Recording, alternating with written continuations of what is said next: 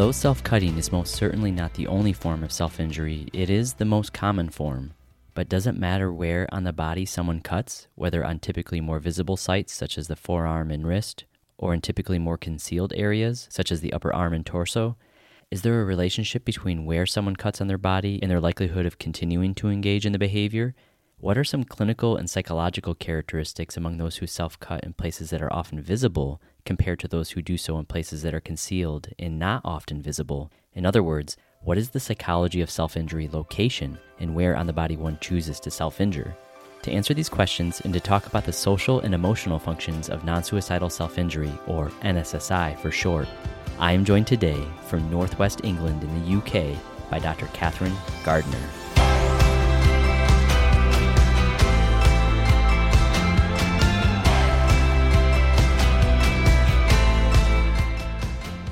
Welcome to the Psychology of Self Injury podcast, a resource for parents, professionals, and people with lived experience. I'm your host, Dr. Nicholas Westers, clinical psychologist at Children's Health, associate professor at UT Southwestern Medical Center in Dallas, Texas, and chair of the Media and Communications Committee at the International Society for the Study of Self Injury, or ISSS, or simply ISSS. Dr. Kathryn Gardner is a senior lecturer in psychology at the University of Central Lancashire, course director for the Applied Psychology program, and joint course director for the Associate Psychology Practitioner program. She is well published in the fields of emotional intelligence, borderline personality disorder, self injury, and other areas of mental health. In 2017, she co founded Suicide and Self Harm Research Northwest, or SHARE Now, a collaboration between several universities in Northwest England, which aims to bring together a wide range of stakeholders with a shared interest in suicide and self harm research from across the Northwest of England, raising awareness of suicide and self harm research that is high quality, as well as initiatives in the local area. Welcome, Dr. Gardner. Thank you for joining us on the podcast today. Oh, thank you very much for inviting me. It's a pleasure to be here. How did you first become interested in researching self injury? Yes, um, good question. Um, long well, slightly long journey, if that makes sense. So I, I began my PhD research in emotional intelligence. I was really interested at the time in how emotional intelligence applied to mental health. And emotional intelligence as a psychological construct was relatively in its infancy at that stage. Quite a bit of research, but, but nowhere near as much as there is today. And when I was reading around the area, one of the things that I was trying to do at the time was to bring in published research from other areas. And some of the, those areas were developmental psychology, and other areas uh, were re- was research in the field of clinical psychology. One of the papers I came across at the time was a paper that looked at emotion perception recognition in borderline personality disorder. And I thought this was quite interesting because when I started to look at the parallels between emotion perception, so this is the idea that you can identify facial expressions of emotion on somebody else's face. And I started to look at how this overlaps with emotional intelligence, which is somewhat broader. So, emotional intelligence contains or includes this ability to identify facial expressions of emotion, but it goes beyond that to emotional understanding, using emotions, and, and managing emotions as well. And I was really interested when I found this paper on BPD for that reason, really, because it overlaps with emotional intelligence. And I also had never heard of borderline personality disorder at the time. Given how much I thought I knew about mental health, this was a bit of a revelation. I thought, why have I never heard about this? And why have I not had any teaching on this? You know, where's this come from? So that was the focus of my PhD research in the end emotional intelligence and borderline personality disorder, albeit traits of the disorder in um, a community population. As you'll know, as many of our listeners will know, often people with borderline personality disorder can cope through using um, techniques or methods such as self injury. So that's how I've sort of transitioned into the self injury um, field, really, partly through trying to understand it in the context of borderline personality disorder, but also really interested to understand it outside of that context as well and just you know as a behavior that can be separate and not necessarily entwined within personality disorder symptoms so you got interested based on other research and realizing that you didn't know a whole lot about borderline personality disorder and, uh, many individuals with borderline personality disorder or as you referenced bpd self-injure and so that's kind of how you got into researching this area yeah yeah thinking about where people self injure on their bodies, they mm-hmm. can be mm-hmm. meaningful, I know, for some people. And then some people, they may do it in places that are visible to others and others that are not visible, that they're concealed. Before we dive into that, what is the most common method of self injury? And where on the body do most people self injure? Yeah, really, really big questions. And actually, I think for many years now, the focus on trying to understand self injury in the sort of clinical sense, those defining characteristics, as you mentioned, such as method, um, the focus has been very much on things like method alongside severity of the injury or frequency of the injury. But yeah, location, I think, is another characteristic we can also think about. In answer to your question, when we look at method, it's very common for people, whether they're members of the community or whether they're in a patient population, very common to be self injuring by cutting. And as you would expect, we find variation across studies depending on how self injury has been measured, depending on the sample type. But really, we probably find that around 70% of individuals self harming or self injuring um, through cutting. When it comes to location, as I mentioned, I think this is almost a well a poorly understood characteristic or potentially important clinical feature of, of self injury that we see a little bit written about in studies, but it's really just a cursory glance and it's not really become an, an important focus until until this point, until some of my own research. So we were really interested in trying to understand that further, which, as you say, we'll, we'll come on to that in a moment. But in answer to your second question, what's the most common location? I think that most people listening to this podcast will probably say that the most common location that people self-injure is the wrist. And that fits with, you know, the sort of lay perception, I think, of what self-injury is and how it manifests. But it also does fit with the research. That's what we find in, in westernized and non-westernized countries, that self-injury to the wrist, the forearm and, and the arm, but also the leg, the sort of secondary commonplace as well. And I think just to give you some percentages, when we looked at this in a hospital presenting sample, we found that 54% of individuals, and this was self cutting only, that's probably an important point to make, really, cutting, not other methods. But we found 54% of self injuries were on the wrist and forearm, 33% of the upper arm. So if we take the arm as a whole, then we've got a large proportion of injuries on the arm, and around 7% were on the leg, and then just small percentages on um, the head, neck, and torso. So, so collectively, a wide range of places, but certainly some common areas and some less common areas. And that really begs the question of why. Why those areas and why not others? What are some of the possible explanations that can help us understand why people might injure themselves in different locations?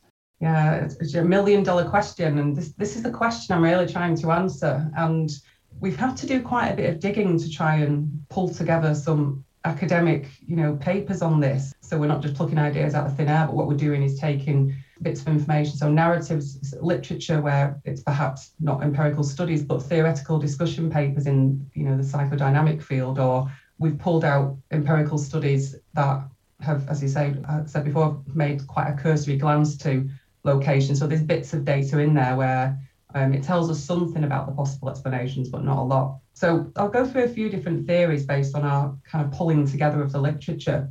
I think the first one of these probably fits with, again, what I expect or what we hear is often the lay perception of, I am generalizing here and, and I realize I'm making sort of massive assumptions. These are quite sweeping statements at times, but if you ask most people questions about self injury, you do get, as we know, quite a lot of stigma still, quite a lot of stereotypes. And some of the stereotypes we hear still are oh, that person self harmed in a visible location. They must have been trying to seek attention. They must have been trying to seek care um, or support. So, you know, quite derogatory terms sometimes, this notion of attention seeking. But actually, there might be something in that. So, if somebody is self harming in a visible or self injuring in a visible location, does it have functional value? Is it the case that by self injuring in a visible location, that does help that person meet that need? Now, the answer to that is possibly, but certainly i'm not sitting here saying that everybody who injures in a visible location will be self-harming to meet that need there are many other reasons and you know having lots of conversations with people who self-injure i hear things along the lines of well i didn't really give it any thought as to whether it was in a visible location it was quite an impulsive moment um, i was focused on relieving distress or something else and if it's seen by others that doesn't bother me so I think this highlights the you know the potential variation. For one person, there could be functional value. So when I talk about functional value, this idea of functions meaning reasons for self-injury. And likewise, what we might therefore assume is that self-injury in concealed locations doesn't serve that social functional purpose. So it's not about communicating the need for care or support. It's something else. because it's very secret, private, secretive behavior. Now, the functional perspective, which we talk about in one of our book chapters, is, is only one perspective. And, and as I said, these are all kind of assumptions at the moment. What we've not got is the data that really maps on this these functions or reasons for self-injury to location. So we tried to think about other perspectives as well. And one of the things we considered was a more cognitive explanation. So this idea that the way people think about self-harm, that might drive specific locations um, that they decide to self-injure. I'll just give you an example. There might be an expectation, a cognitive expectation, a belief that if I self injure my wrist, I will feel more calm. Or if I self injure my face, it will shock people and they will leave me alone. So these expectations, we know generally speaking from the literature, expectations about self injury drive the behavior. We are wondering whether that also applies to these expectations around injuring in specific locations, if that makes sense.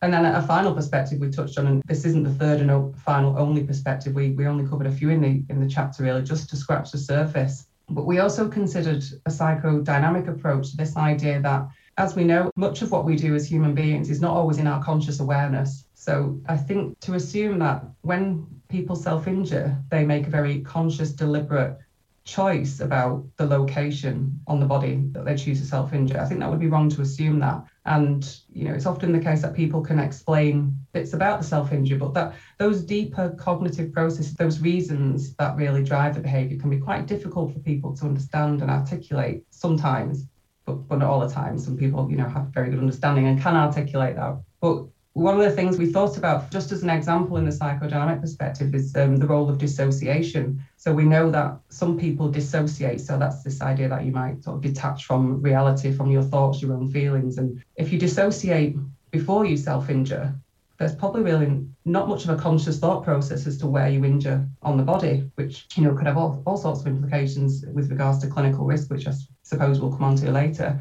But if somebody dissociates after the self injury, then perhaps at the time they did think about where they'd injured, or if they did, it, it might have been on a very sort of surface level, a quick thought as to I'll self injure my leg. That's where I usually self injure. Nobody will know I've done it. So I don't need to then talk about it with anyone else. And it can be something that I keep to myself. So I hope that sort of explains. And some of the ideas we've got, um, certainly more than that.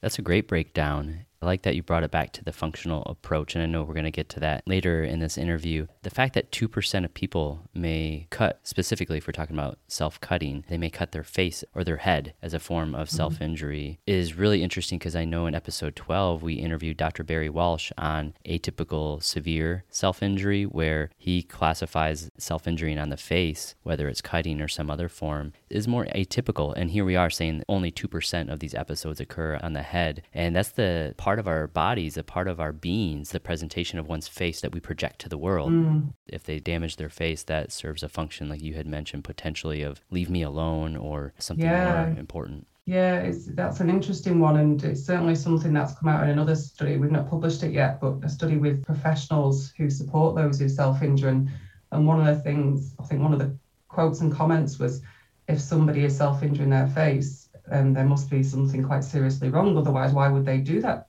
you know, why would um, they disfigure their face in a way that everybody can see? So I think from the perspective of people who don't self-injure, it's very difficult to understand, and there's this assumption that it is perhaps underpinned by greater distress um, or something else. Yeah, again, the data the data's not there. I think there are some studies we know of psychosis where it's more common. Many of these are just case examples actually that are published in the literature. They're not rigorous studies, but we certainly know there are some studies where psychosis is associated with self injury to the face, but that will not be the only, I think, underpinning or associated factor. I think. I think we have a lot to understand about that, if I'm honest.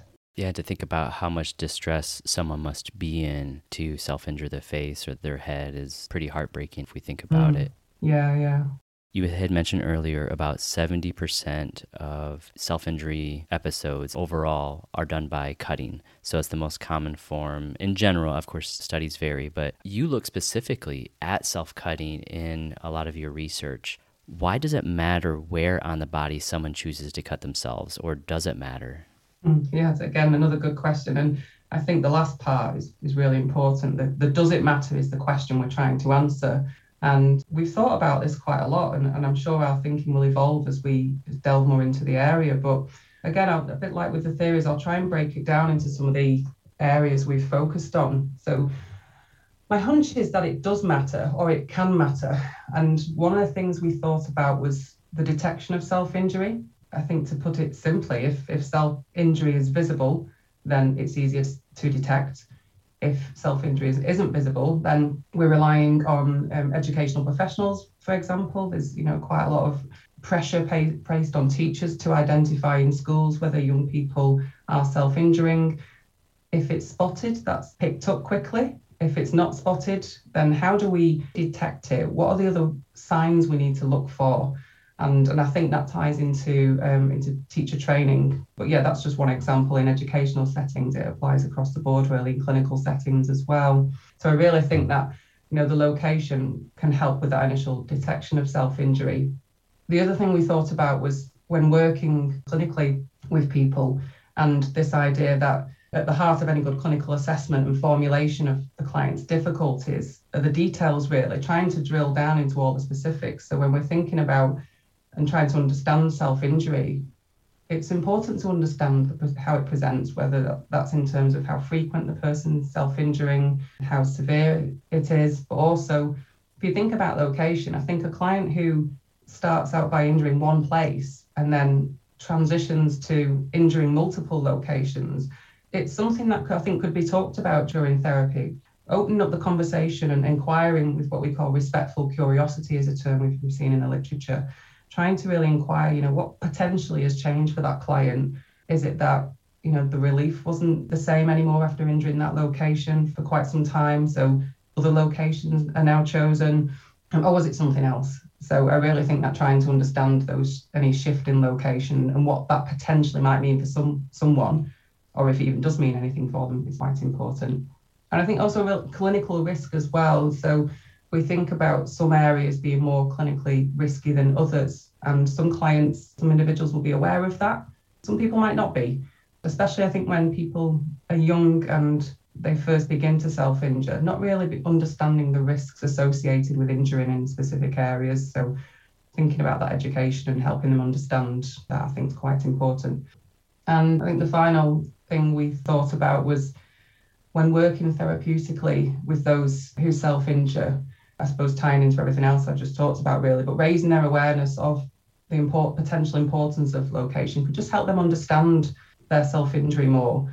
If we think about scars as well, we were thinking about you perhaps this idea of using compassion focused techniques in therapy and acceptance and commitment therapy.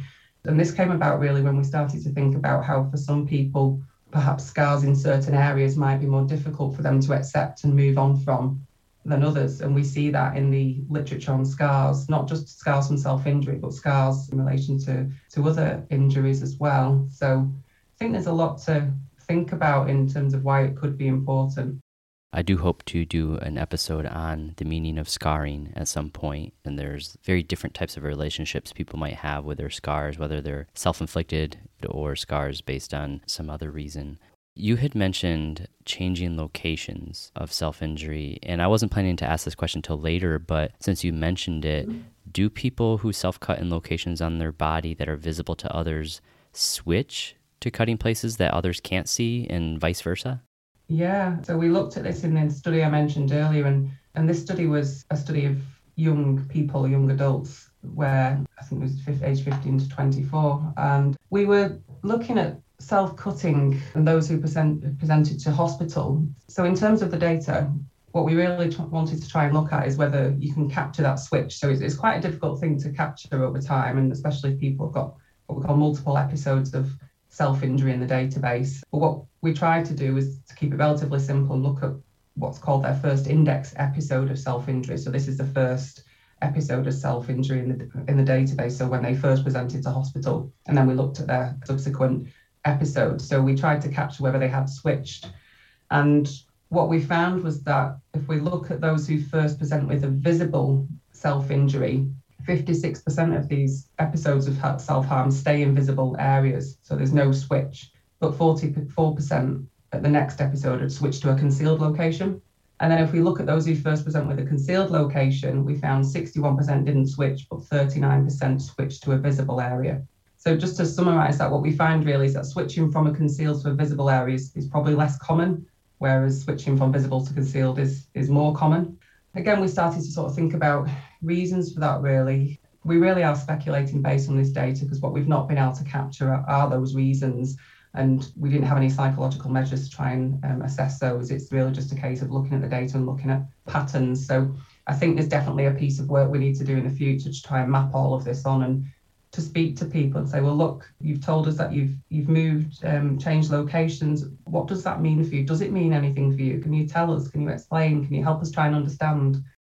Building on that, the name of this podcast is obviously the psychology of self injury. And obviously, we can't neatly categorize people into boxes here, or specific categories, such as those who self injure in concealed locations and those who self injure in visible locations, because you're saying there's a switch and there's oftentimes in both mm-hmm. areas. So it's not that neat categorization that we would be helpful to have in understanding. But what are some clinical and psychological characteristics among individuals who self cut in places that are visible compared to those who self cut in places that are concealed and not visible? Mm. Yeah, so it's a good point. We, we can't put people neatly into boxes because of that whole notion of potential switching. So that's not to say everybody will. Some people might always self injure in concealed locations. What we're trying to do with this data is rather than, for, for that reason, rather than grouping people into those boxes of this person self injures in concealed, this person self injures in visible areas, we, we looked at episodes of, of self injury so it's the episodes that are categorized. And when you look at episodes of self injury that are concealed versus episodes of self injury that are visible, what we find is that concealed self cutting is more likely to be characterized by factors that represent elevated clinical risk. So we find concealed cuttings associated with repetition of self injury, greater premeditation and planning, whether someone's currently receiving psychiatric care, and also a history of self injury. Now, th- these are just a small n- number of variables from a, a large number that we looked at. And as with all psychology studies, you know, what we really need to do is replicate the findings and have some additional robust measures in there, more, more detailed measures than we had for this study, because it was really an epidemiological data set with relatively brief assessments of some of these things rather than long, you know, the gold standard psychological sort of assessment tools that we use. I think the other thing that we found was that whilst concealed cutting was associated with things that told us this was perhaps more clinically risky, the interesting thing that we found was that when we looked at referrals made by clinicians, concealed cutting was less likely to read, lead to a full assessment or psychiatric aftercare. So this was really interesting, and we thought, right, so what, what does that tell us? We've got people making clinical decisions, and there's some association with the location of injury. Is it that there are some, some assumptions being made based on the injury that have perhaps informed that clinical decision making? The answer to that, we don't know. We, we didn't capture that data. Some of the findings that we had in this paper were wiped out as well when we controlled for other things, which means they're perhaps not um, robust findings. So what, again, what we really need to do is replicate some of this data and see see what comes out. I know some clinicians feel it's their responsibility to actually assess the severity of the wound, which mm. is a little bit of a gray area because if you're assessing, say, the wrist and the severity of a cut there, then that means you would probably assess for a cut on someone's leg, torso, or even yeah. chest or thigh, and those would be inappropriate. So I, I, wonder if that might account for some of the referral for psychiatric assessment or evaluation because someone might be doing an yeah. evaluation of the visible marks and just not assess the mm-hmm. concealed ones. Yeah, possibly. And I think, you know, these that's a good point. These are all things that we need to look into. There's certainly some suggestion that there's perhaps, you know, some overlap with other variables. So it might be that there's other variables that have actually influenced that referral or not for an assessment. I mean, location seems to be part of that, but is it really location that's driving it? It could be other things. But yeah, that is so interesting that people that self injure and conceal are less likely to be referred for treatment.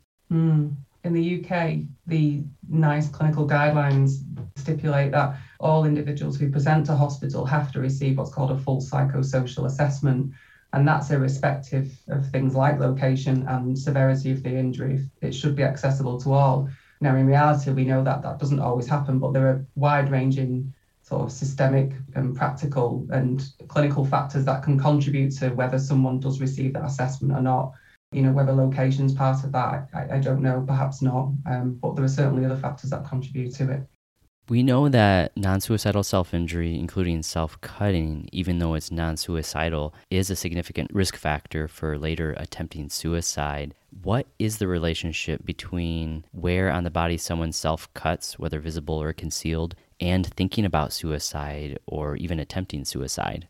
One of the other papers that we, one of the papers that I conducted was around uh, that addressed this very question. So we took a longitudinal approach where we had a data set that tracked people over time from adolescence to adulthood. And, and, and this is just great because it really allows us to answer those questions of if something happens at this time point, does it predict what happens in the future?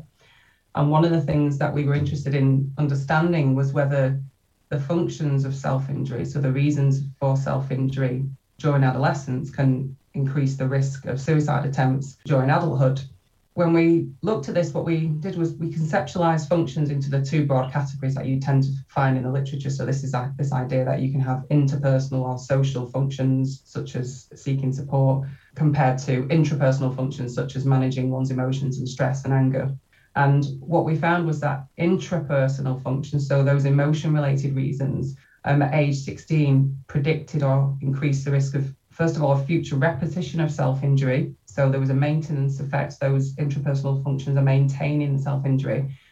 And we also found to some extent that those intrapersonal functions predicted future suicide attempts. I, I, say to some extent because, again, the finding wasn't particularly that robust in this study and it means replicating. So there's a bit of a caveat there. But what was interesting is that we didn't find any relationship at all between interpersonal, those social functions um, of self injury, and either repetition or suicide attempts. So we conclude concluded really from this study that intrapersonal functions seem to be maintaining that self-injury over time and possibly elevate the risk of suicide attempts, but interpersonal functions don't. And I think this really helps us position self-injury in that affect regulatory framework. So this idea that self-injury is very much or can be very much about managing one's um, emotions and, and distress. And I know a lot of people who start self injuring, maybe for interpersonal reasons, social reasons, they may continue on, not necessarily for those reasons, but for emotional, intrapersonal reasons. And it sounds like they may be at greater risk later on for suicidal thoughts and behaviors. Similar to the lo- location based studies, we looked in this paper as well at this idea of switching. So the location based paper was about locations switching, but with this one, we you know, totally separate from functions. We were interested in whether functions sort of switch and change over time. And a few interesting findings there, really. When it comes to switching functions from adolescence to adulthood, the majority of people don't tend to switch function type. So if you're self injuring for intrapersonal reasons in adolescence, you're likely to be self injuring for intrapersonal reasons during adulthood. That wasn't always the case. And for some people, there was that switch. For example, one thing we found was that individuals who begin by reporting interpersonal only during adolescence, they move on to in adulthood to report just intrapersonal, just those emotion related reasons, or both types. Just to sort of break that down and, and summarize a bit, what we find is that in adolescence, there's this tendency to, or this finding that people, uh, young people can self injure for interpersonal reasons only. And when the behavior continues into adulthood, we, we don't really find those interpersonal functions alone maintaining the behavior when interpersonal functions are present in adulthood, they're always accompanied by intrapersonal functions. So there's always that emotion related reason driving it. We talked a lot about this finding, what it potentially means. And if you think about what we know about adolescence, and, and this isn't to say that everybody self begins self injuring during adolescence, but for those who do, it's very common to hear from young people that they began self injuring either by accident in a way, you know, just curiosity, my friend was doing it. I wanted to understand what it feels like. There's a, a range of different reasons, but those interpersonal reasons where my friend was doing it and I was curious because they were getting support and help from from teachers or from parents and I wanted that as well. Those interpersonal reasons at beginning adolescence seem to initiate the behavior. But once I think the person begins to self-injure and those emotion related reasons take over, it's those that are maintaining the behavior into adulthood if that makes sense. Yeah. I think that's really yeah.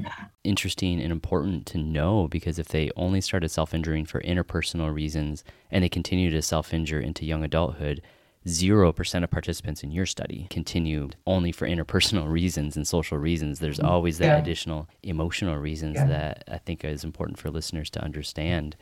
So it's more of these emotional reasons that later predict suicidal thoughts and behaviors. What about self injury on the body if it's visible or concealed? Is that related to suicidal thoughts or behaviors? Back to the location papers, no, we didn't find there was any relationship between location of concealed and visible and self injurious thoughts or behaviors. Um, so, no association there, but this isn't to say I think that location isn't important. You have to hold in mind, and I probably should have flagged this earlier actually, that with our paper we took we took an approach where we conceptualized location into two broad categories. So these are the categories of concealed and visible. But it's not to say that we've necessarily got that right, is the first thing to say. If you look at the categorization, if we decide to put wrist in the visible category, it could be argued equally that that could go in the concealed category. It's almost what we term in our book chapter as an area of ambivalent visibility. You know, I found in the literature, and I thought oh, that's quite fitting for some of these areas because it really helps us understand that there's perhaps an element of control if somebody injures the wrist, in that other people can see it if the person wants them to. It's certainly something that can be concealed. But really, what we've done by categorizing location into those two broad areas is come up with this almost this decision rule and this way of thinking about location on a more conceptual level rather than just investigating whether um, there's differences in people who injure um, their face, their wrist, their leg. We've tried to think of it on a more conceptual level than that. I also think there's other ways that it could be conceptualized. And I think as the field moves forward, it might be that there's different ways of categorizing locations on the body, perhaps in terms of areas of severity, for example, um, areas of risk. We certainly know that from a follow up study using the same data set, there was some association between self injuring on the neck and, and risk of suicide. I know even in your paper you had accounted for the possibility of wrists, forearms being concealed and reran the data, if I recall, to yeah. look at the associated clinical risks such as psychiatric distress or repetition of the self harm and didn't find any difference if you were to look at it either way. Yeah, so Mm, so when we uh, there's certain analyses you can do to test the robustness of those categories, and yeah, we certainly did that as I say, it's not to say we've got it exactly right, but if you look at the from a data perspective and a stats analysis perspective, there was no difference to our main findings from the study when we moved things around in, in those different categories. So when we moved wrist and arm from visible to concealed or concealed to visible, it really had very little effect overall you had referenced repetition, or I had referenced it as well, of self injury and the cutting. Is there a relationship between where someone cuts on their body and their likelihood of continuing to engage in self cutting? I think the answer to this one is that the jury's probably out. In, in our study, we found that concealed cutting was associated with a greater risk of repetition compared to cutting in a visible area. But this was over the study period, which was seven years. So there seemed to be some effect on first glance. But then when we looked at whether there was any increased risk of repetition for concealed cutting within a 12 month period, we didn't find that. So it's almost as though there was no risk in the short term, if you, if you classify 12 months as relatively short term, but there was any increased risk in the long term over seven years. I think, again, replicating these findings, trying to make some sense of them is, is where we need to go with that one before we can really definitively say there's you know any increased risk based on location. Well, I know you also looked at problems that precipitated the cutting episode when you looked at those who self cut in visible locations versus those who self cut in concealed locations. Did you find any differences? Yeah, we, we did. So, in terms of precipitants, then, so things that might have preceded the self injury, and, and, this was a question that those, again, that present to the emergency department are, are asked at the time. So, they're given a list of different things, whether it was a traumatic experience, whether there's physical health problems or relationship problems. So a, re- a relatively long list, and um, we found a few of these again seem to be associated with concealed self-injury or self-injury in concealed areas. So some of the things we found was that exposure to traumatic events such as being a victim of crime or experiencing physical health problems or abuse, these seem to be associated with concealed cutting. But I think there's a bit of a caveat on this one because the numbers were quite small because what we were really needing was people who are episodes of concealed cutting, but enough people who've ticked each box to get reliable data, if that makes sense. So, yeah, really small number. So potentially something there again, but I think you know the jury's out until we can get a more robust data set around that and answer that question fully. And I wanted to clarify too, you've referenced chapter, book chapter, and I believe you're referencing the Oxford University mm. Press, the Handbook of Non-Suicidal Self-Injury. Yes, yes, that's correct. Very, very excited to um, have this book chapter out, partly because it's it's in the handbook and which is, you know, it's great to be invited to contribute, but also just to get this topic out there you know, and hence this interview today. I was really excited when I was invited because it's, you know, it's just great to be able to talk about it. And if it's an interesting topic, I presented on location a few weeks back at a conference and really just trying to float the question of, you know, is does this matter? Is it important? And I, I completely appreciate there'll be very different perspectives and it'll be interesting to see the reception to the to the book chapter and, and see what people think. And I'm I'm open to feedback. I'd love for people to get in touch with me after reading that chapter and say, actually I've I've thought about what you've written and you know, I agree or I don't agree or I've got these ideas, you know, can we work on this together? That would be great. I know that book I think is going to be coming out at the end of this year or early next year, so end of 2022 or probably more likely early 2023. I'm actually contributing a couple chapters to the book as well, one on media representations of self-injury and one on risk assessment, intervention and guidance for first responders in medical settings. I'm really excited to read your chapter as well as all the other ones. That's going to be an incredible resource. Yeah. Finally, based on our conversation today, what would you recommend to parents? Mm. Yeah, um, what's probably helpful is rather than give sort of generic advice, which this question is asked at, all, at the end of all podcasts, isn't it? And I think, you know, there'll be lots of advice that's quite different, but also lots of overlap as well. So I thought what would be really useful, as you say, based on the conversation. So based on some of the things we've talked about with regards to location and the functions of self-injury, what kind of things might be useful for me to tell parents. So I'm a parent myself, and I think the first point, and this is probably the generic bit, but discovering that your child is self-injuring can be incredibly dis- distressing and upsetting as a parent. Because of that, I think there'll be a tendency to just want to react in a very natural way, but as we do as parents, it's going to be very difficult not to re- react in that moment. But my advice would be if you can really try and spend the time reading around self injury to get as much information as possible. And I think, or I'm hoping that one thing this podcast demonstrates along with the others is just the complexity of the behavior. it, it is very difficult to, or can be difficult for parents to understand.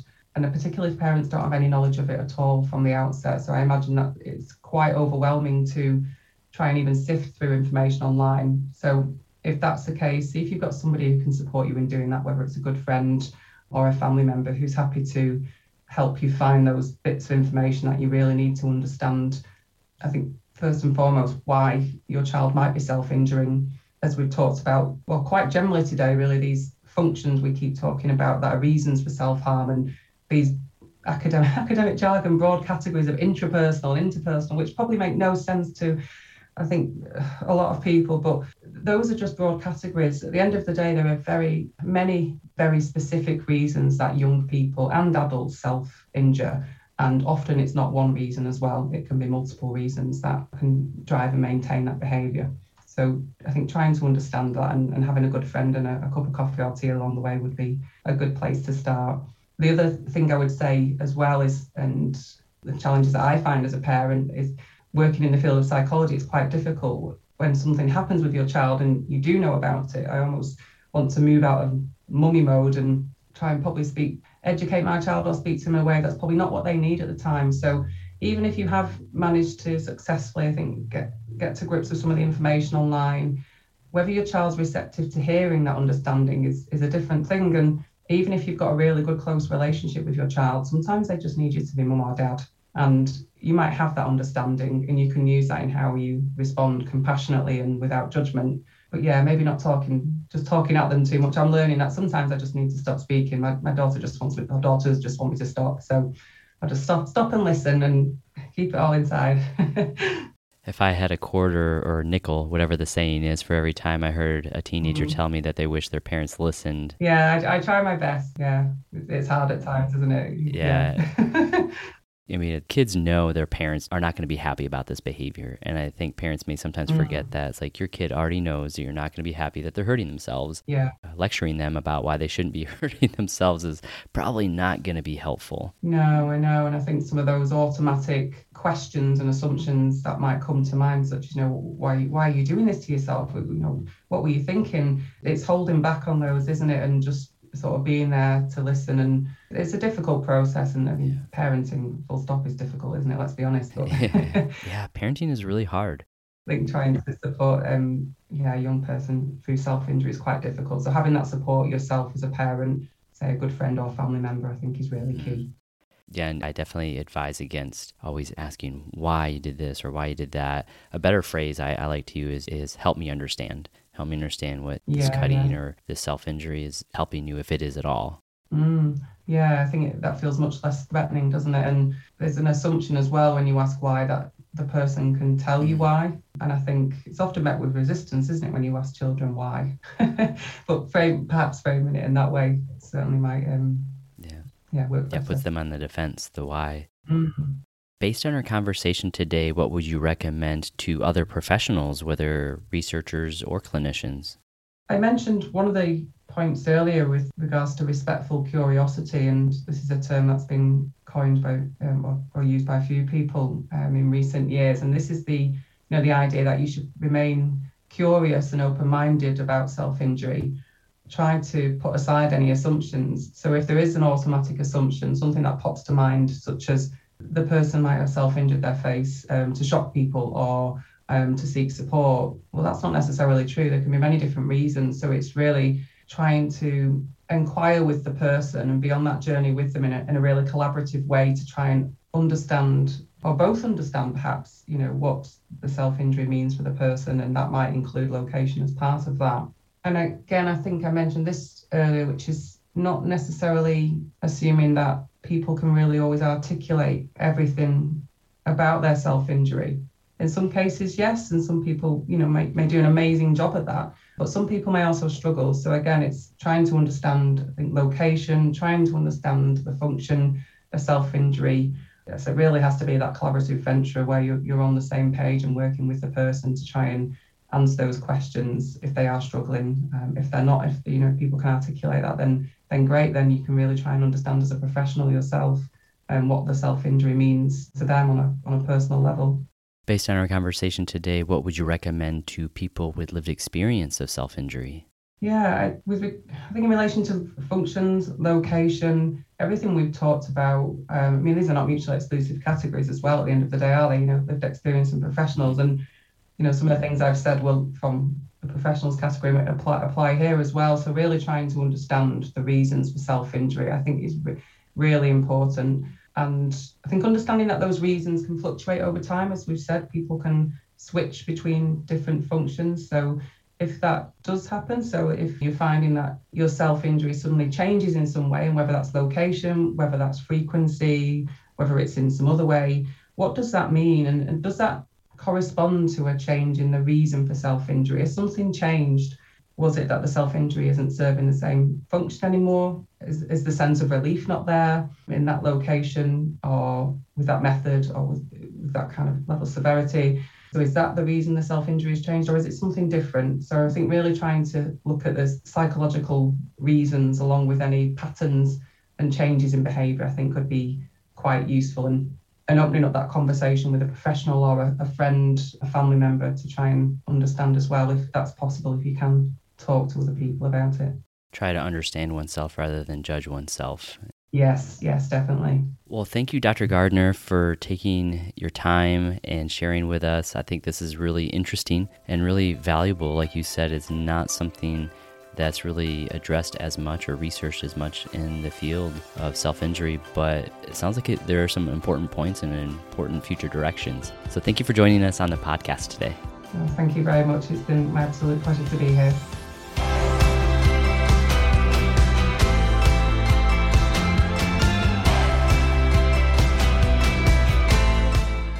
We hope you enjoyed this episode of the Psychology of Self Injury podcast. If you have found this podcast helpful, please subscribe and please help others find us by giving us a five-star rating, writing a positive review, and or telling your friends and colleagues. It is not considered therapy or meant to be a replacement for therapy, so if you or someone you love is in crisis and needs to talk to someone, you can reach out to the Crisis Text Line, a global not for profit organization providing free mental health texting service through confidential crisis intervention by texting HOME to 741 741. For all things psychology, follow me on Instagram and Twitter at Doc Westers. For all things self injury, follow ISSS on Facebook and Twitter at ITRIPLES. I'm Dr. Nicholas Westers. Thank you for listening to the Psychology of Self Injury.